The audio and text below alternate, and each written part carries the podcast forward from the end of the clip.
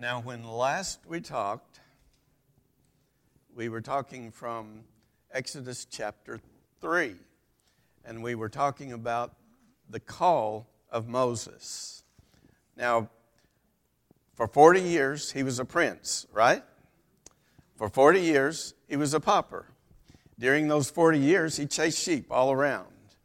He needed something to take care of the needs of those sheep. The wonderful thing, as you study, if, if you ever studied Psalm 23, and you read about the, the rod and the staff that, that the shepherd uses, you understand the importance of them. This is, this is neither of those actually, it's actually just a walking stick, but it can, it can kind of help you get a picture of what, go, what went on with, with Moses. For the first 40 years that he had his shepherd's staff, that is what it was, just a shepherd's staff. When the Lord called him, that shepherd's staff became the rod of God. It is amazing, it is interesting. It's beyond belief that God could change something from just a rod or staff to being the rod of God. Now, uh, some of you have already noted this, and you said they didn't want me to throw it down and see if it turned into a snake. But imagine being Moses and your best friend is a stick. I mean, everywhere you go, you're dealing with sheep. And even when he was dealing with people, he was dealing with sheep. It should be a regular thing for us to get up in the morning and say, bah, because that's all we are. We're sheep. All we like sheep have gone astray. We've turned everyone to his own way, and the Lord has laid on him the iniquity of us all. And so the rod of God became the rod of God because of the way Moses was guided to use it. It became something that represented uh, the power of God. Think about how it was used in the life of Moses as he went from that place of the burning bush and went about his business from then on. He hiked all the way from the Midian wilderness to um, where Pharaoh lived, um, and, and there are different suggestions about exactly where that, that was. When, when they left, when the children of Israel left Egypt, they left from Succoth, which was kind of in the north part, in the, in, a little bit in the delta region around where the Nile River splits out and finally goes into the, the Mediterranean Sea and um, they had to they they had a lot of walking to do. Now Moses was 80 years old. Normally, when we think of 80 years old, 80 years is you know it's time to get one of these, and um, you need something just to help you stay up sometimes, you know. Um, but to have the power that those that the, the rod of God had was to go beyond the normal view of, of things. So Moses carried it with him always, just like some people who live on ranches are always carrying their, their 22 or their shotgun or something like that to take care of the critters.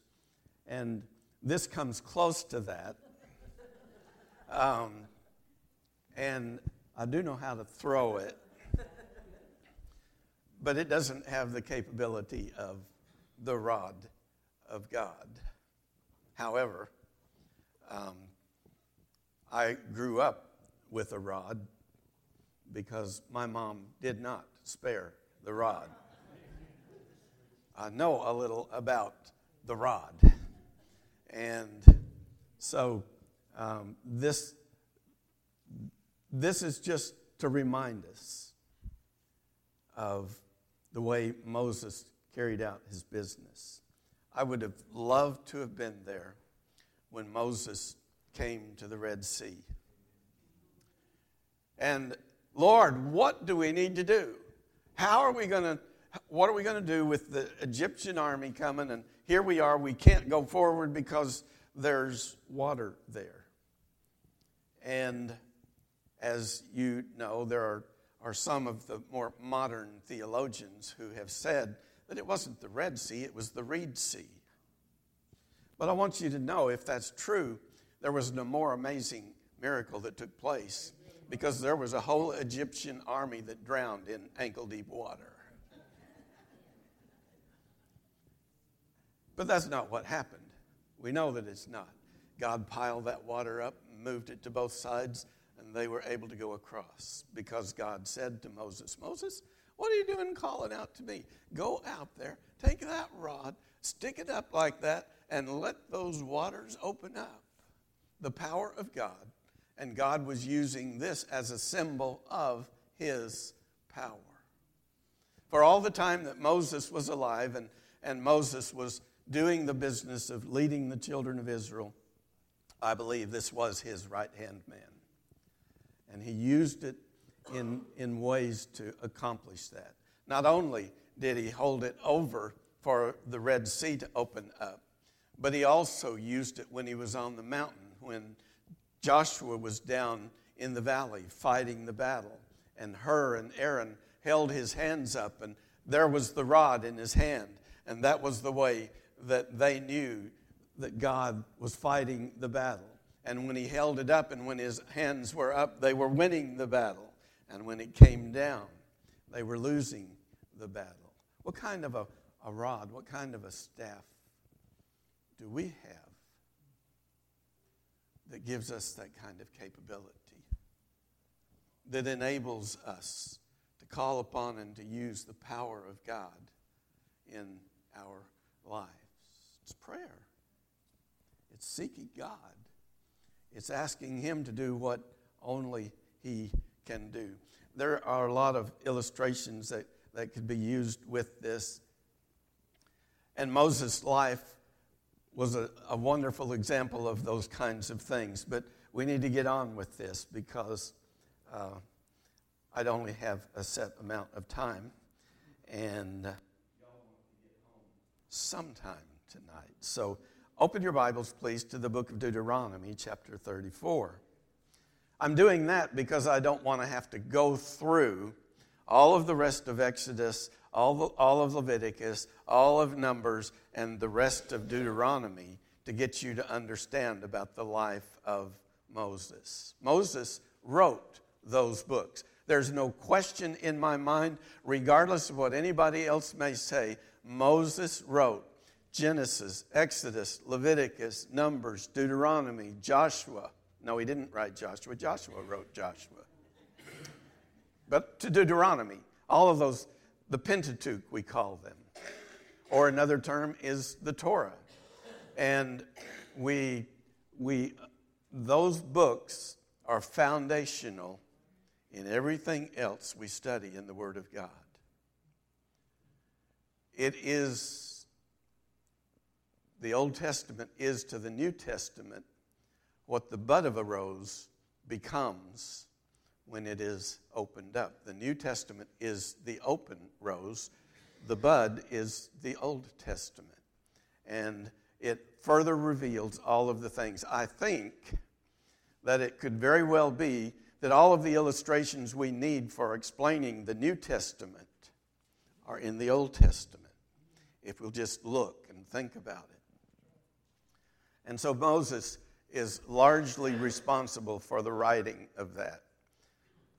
And um, I told you this morning that he was born in 1525 BC. I told you that he died in 405, uh, excuse me, 1405 BC. He lived to be 120 years old. And this is kind of the account of that that we have in, in the last chapter of Deuteronomy. And it says, Then Moses went up from the plains of Moab to Mount Nebo, to the top of Pisgah, which is across from Jericho. And the Lord showed him all the land of Gilead as far as Dan, all of Naphtali, and the land of Ephraim and Manasseh, all the land of Judah as far as the western sea, the south end of the plain of the valley of Jericho, the city of palm trees as far as Zoar. Then the Lord said to him, this is the land of which I swore to give Abraham, Isaac, and Jacob, saying, I will give it to you, to your descendants. I have caused you to see it with your eyes, but you shall not cross over there.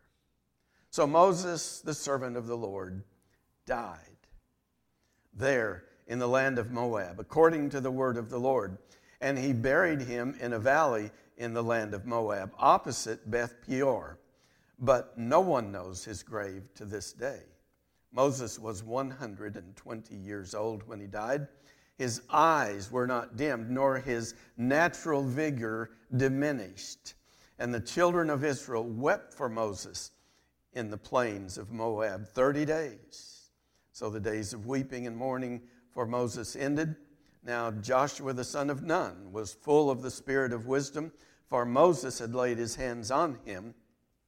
So the children of Israel heeded him and did as the Lord had commanded Moses. But since then, there has not arisen in Israel a prophet like Moses, whom the Lord knew face to face.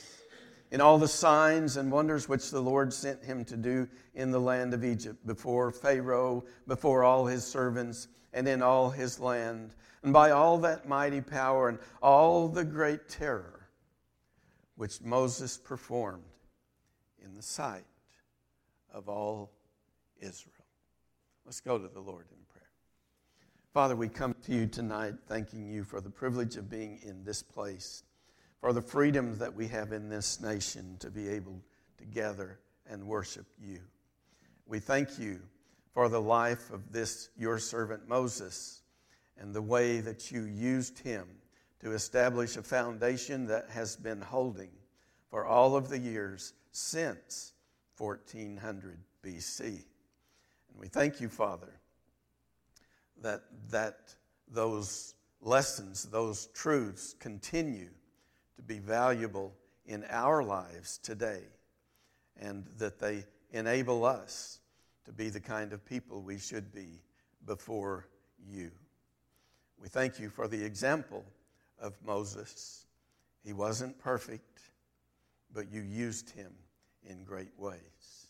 And we thank you, Father, that in the same way that you had a plan for Moses, you have a plan for each of us.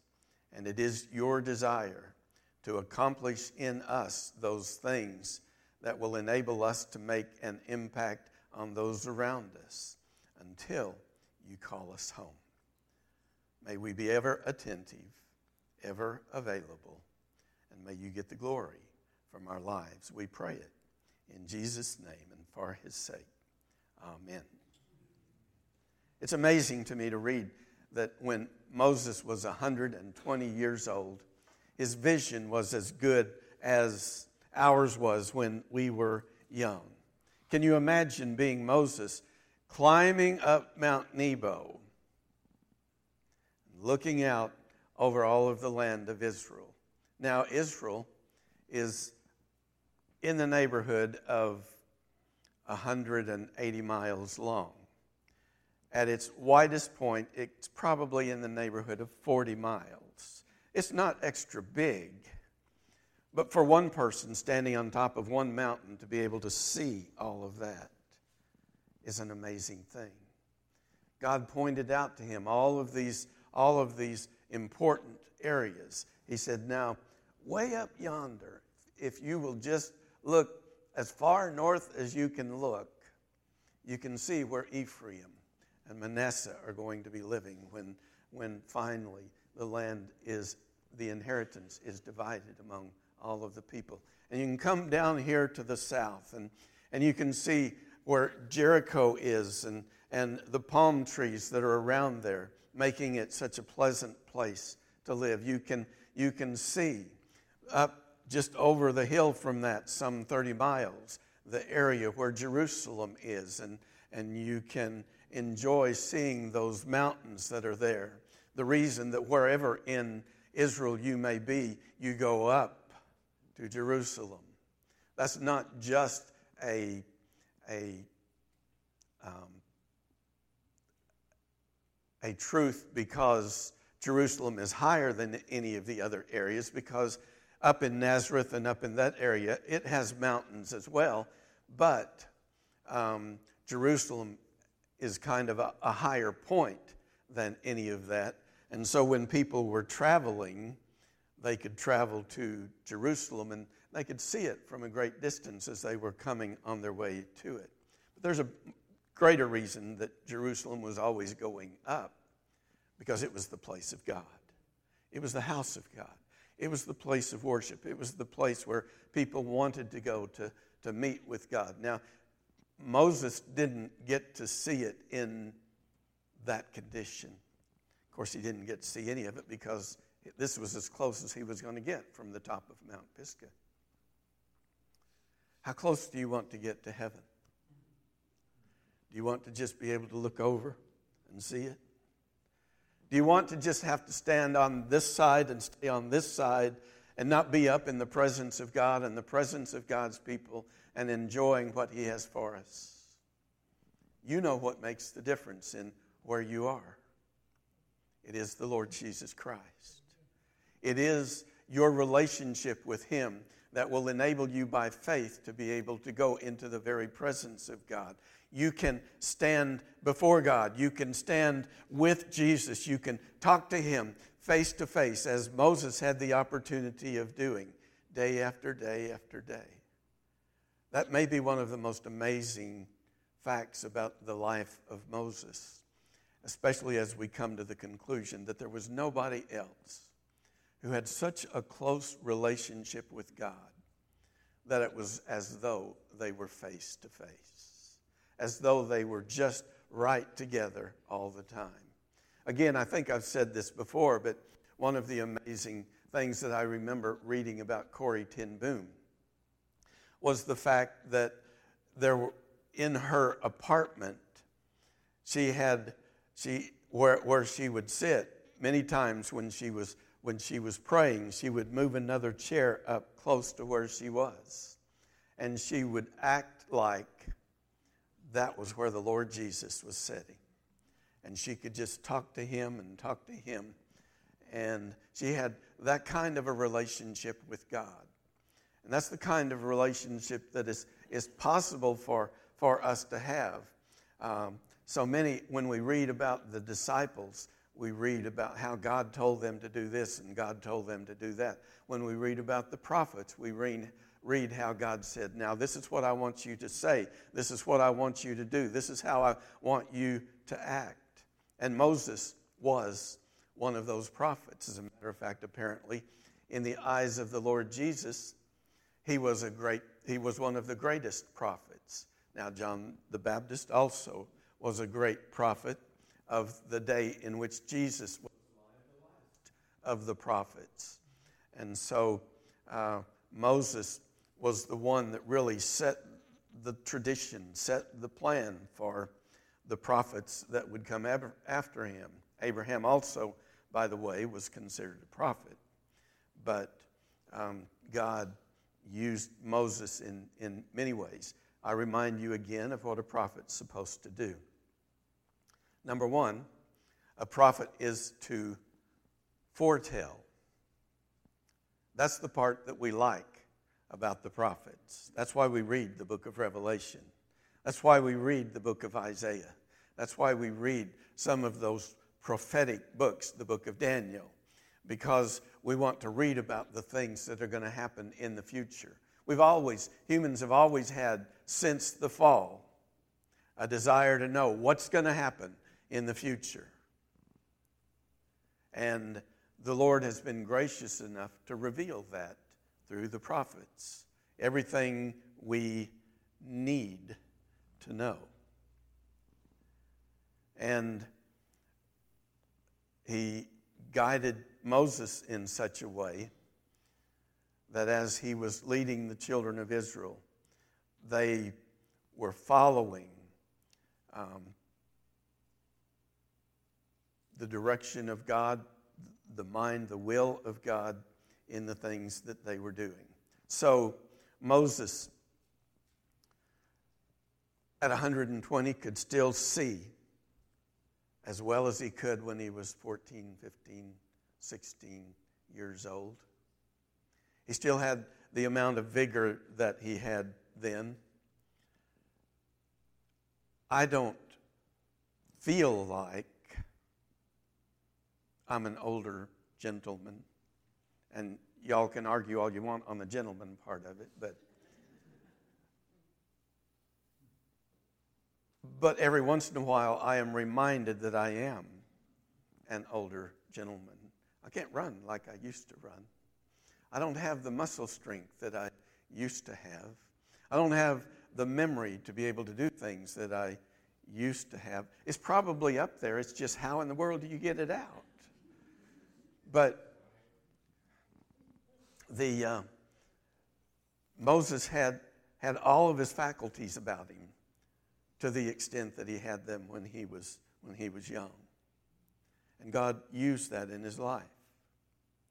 It was one of the blessings that God gave him. God gives us the blessing of health that we enjoy to whatever degree that is. And if our degree of health is not what we would like it to be, what we need to understand is it's the degree of health that God wants us to have at that particular time because of the testimony that He wants to come from our lives, be evident for others to see and to hear. We shouldn't be complaining about where we are in our physical condition. We should be allowing God to use that however He chooses to use it, understanding that He can use us as well if we're decrepit, as He could when we're 15 and running around and doing everything that we used to do, and that He is continuing to have His way in our lives, or He would take us home, and we wouldn't have that to worry about. So um, he was 120 years old. His eyes were not dim, his natural vigor not diminished. And by the way, this also, I'm not going to go there. Not, we, don't, we don't have time to deal with it. But you'll remember some time ago, I, at one of the GBS meetings, I think it was, I took, took them to Ecclesiastes chapter 12, verses 1 through 7. And that passage Scripture describes how we are when we're older, how our ears don't work right and our teeth um, don't have the, the grinding ability that they used to have. You can read that and you can say, You got it right. Solomon wrote those things because he, he was very and wise and knew what we would be like. That's a part of what happens in our lives. And I had a preacher uh, the first preacher that I worked with in my first uh, full time service as a minister of music and education and anything else they could get me to do. And um, he said, Every age has its compensations. And so I'm looking forward sometimes to seeing what those compensations are. But that there are those compensations. One thing I know for certain every day we're walking with the Lord, we're getting closer and closer and closer. There was a song that, that I taught kids when I was at, at, at, Porterdale in Georgia, and that was uh, We Are Climbing Jacob's Ladder. And the second verse goes, Every rung is higher, higher. And um, how true it is that, that we should be growing in our faith and getting closer to the Lord. If people ask me, I'm very quick to say that yes, I believe the Lord is coming, and I know it's 2,000 years closer now than it was when He left the earth before. And that it could be any time that we need to be looking for Him and knowing that He's going to come. So Moses had all of these physical qualities. About him. But in spite of that, God didn't wait for him to wind down before he called him home. Moses, at 120, after he had the wonderful view and the unparalleled pleasure of having God direct him in where everything was in the promised land. Would you like to have God for your guide to the promised land? You suppose he could give you any good stories? You suppose he'd know what it was then, what it is now, what it will be in the future? And uh, to have him for that guide must have been an amazing thing. But the point of all of this is when we come to the end.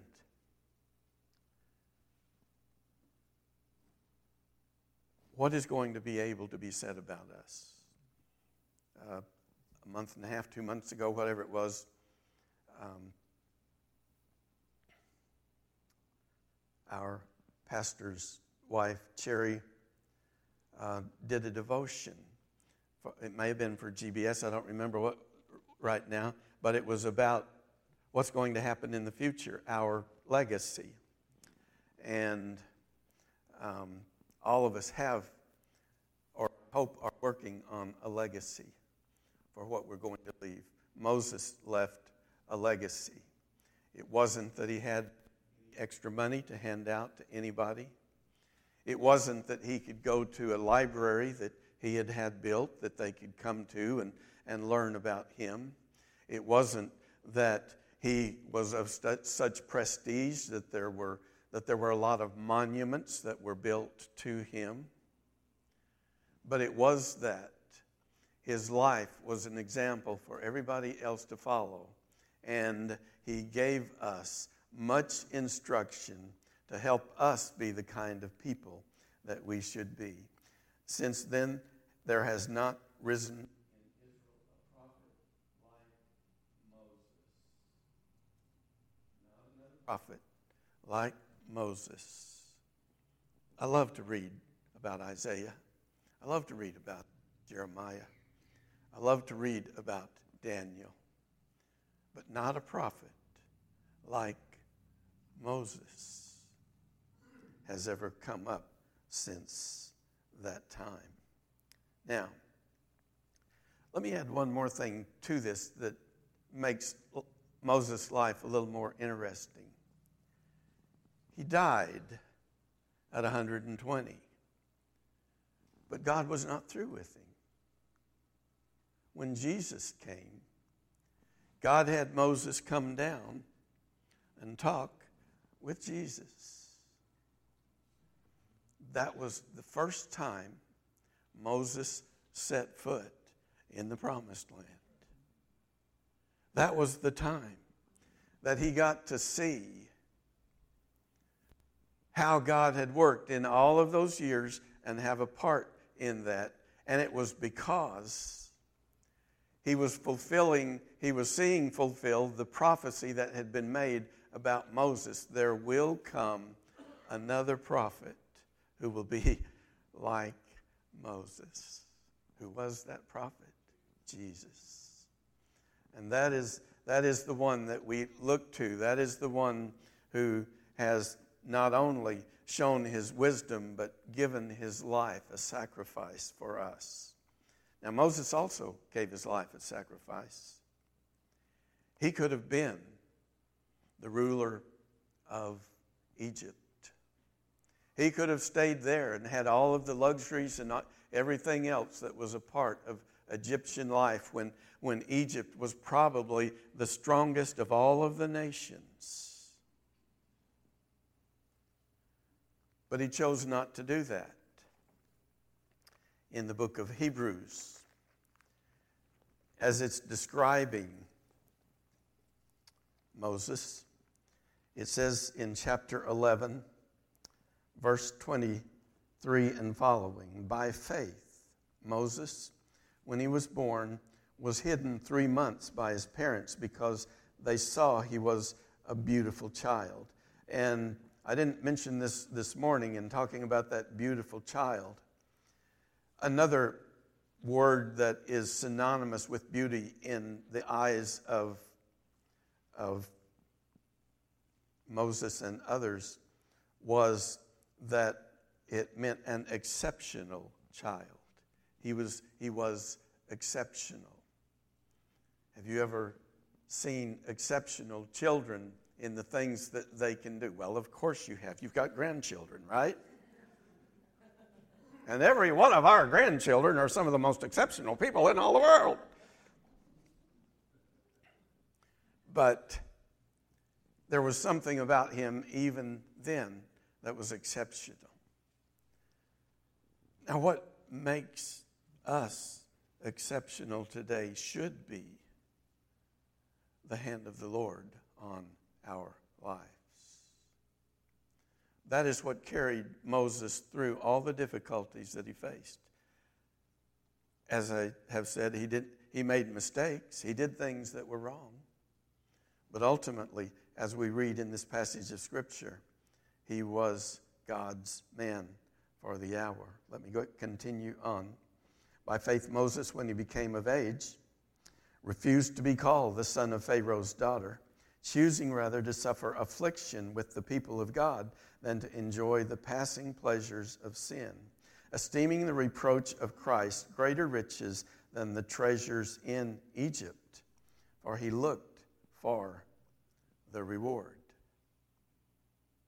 By faith, he forsook Egypt, and fearing the wrath of the king, for he endured as seeing him, excuse me, he, by faith he forsook Egypt, not fearing the wrath of the king for he endured as seeing him who is invisible. Let me stop right there and maybe deal with a little confusion that you may have. When you read in the book of Exodus, Moses was afraid and left Exodus, left, left Egypt because of Pharaoh, and he was afraid that Pharaoh would do something to him, kill him even, because he had killed an Egyptian. But here it says that Moses was unafraid of Pharaoh. How many times did Moses leave Egypt? Twice. The first time he left as a killer. The second time he left leading the nation of Israel to the promised land. In that second time, he had already had occasions when he stood before Pharaoh and said, Pharaoh, if you don't let the people of God going, this is what I promise you. Plague number one, plague number two, plague number three, plague, plague, blah, blah, blah, plague number four, and all the way through the ten plagues. And in every one of those, because Pharaoh wouldn't pay attention, there was the plague, the power of God to manifest the fact that God was greater than any and all combined of the gods of Egypt. Because every one of those plagues was a strike against one, at least one of the gods of Egypt. And so he was demonstrating the fact there is only one God, and that God is the God of the Jews, the God who created everything. That's the real God. So maybe that will help you to understand why in one place it says he was afraid, in another place he was not afraid because of what God had done in his life. So um, he forsook Egypt, not fearing as seeing him who is invisible by faith he kept the Passover and the sprinkling of blood, lest he who destroyed the firstborn should touch them. And when you study about the Passover, the one thing that you need to understand is that the Passover was not a final kind of a, of a celebration. It was a picture of something that was going to come. It was a representation of the fact that there was going to be a sacrifice given by God Himself that would cover all of the sins of whosoever will. And there would be no need for us then to be concerned about that because when we come to the Lord Jesus, the blood he shed on the cross was the blood that washed away and covered all of our sins, not just for one day, but for all of eternity, for everyone who believes in the Lord Jesus Christ. So the Passover of that day, while it represented something important to the children of Israel, represents even more for all of those who are children of God, in fact and reality, because we have to look forward to a time of being in heaven with the Lord Jesus for all of eternity, because Jesus Himself was willing to pay that price for our sins, for my sins. All we can say is, Hallelujah. What a Savior. And then finally, in verse 29, by faith they passed through the Red Sea as by dry land, whereas the Egyptians, attempting to do so, were drowned. Do you know, do you realize you've got a power indwelling you that enables you to do things that no unsaved person can do? You can have a patience, you can have a peace, you can have a joy you can have the Word of God brought to your mind when it's needed as you're sharing with somebody about the truth because God has worked in His children in such a way that we have that extra spiritual blessing in being a part of His family. So, had we been those who were going through the Red Sea, we could have made it safely because we, by faith, would be following, going through the Red Sea. The Egyptians, on the other hand, could not make it by faith because their faith was not in the God who opened the waters in the first place. And so they could not enjoy that advantage, but rather have to endure the judgment for their lack of faith. And so God allowed the seas to come back on them and drown the whole army of the Egyptians because of that. There are so many amazing and wonderful things that Moses got to be a part of and that set him apart as a man of God. And one of the most important words that could ever be said of anybody was said of him when I read in this passage of, of Scripture um, in, in the book of Deuteronomy, in chapter 34. These, these words So Moses, the servant of the Lord. Nothing more important, nothing greater that we could be or do. There was a hymn that was written several years ago that, that kind of expresses this in a different kind of way. Everybody wants to be free. Everybody wants to, some think that freedom is doing whatever you want to whenever you want to do it, but it's not. But we as believers have a liberty, a freedom that nobody else has. Moses demonstrated that because he found his greatest pleasure, his le- greatest love, his greatest grace experienced in following the will of God. So here's the hymn. It's, it's entitled Free to Be Me. Free to be, be me, God. I really am free. Free to become what you want me to be. Free to decide whether I should be Lord or be your slave and obey your word.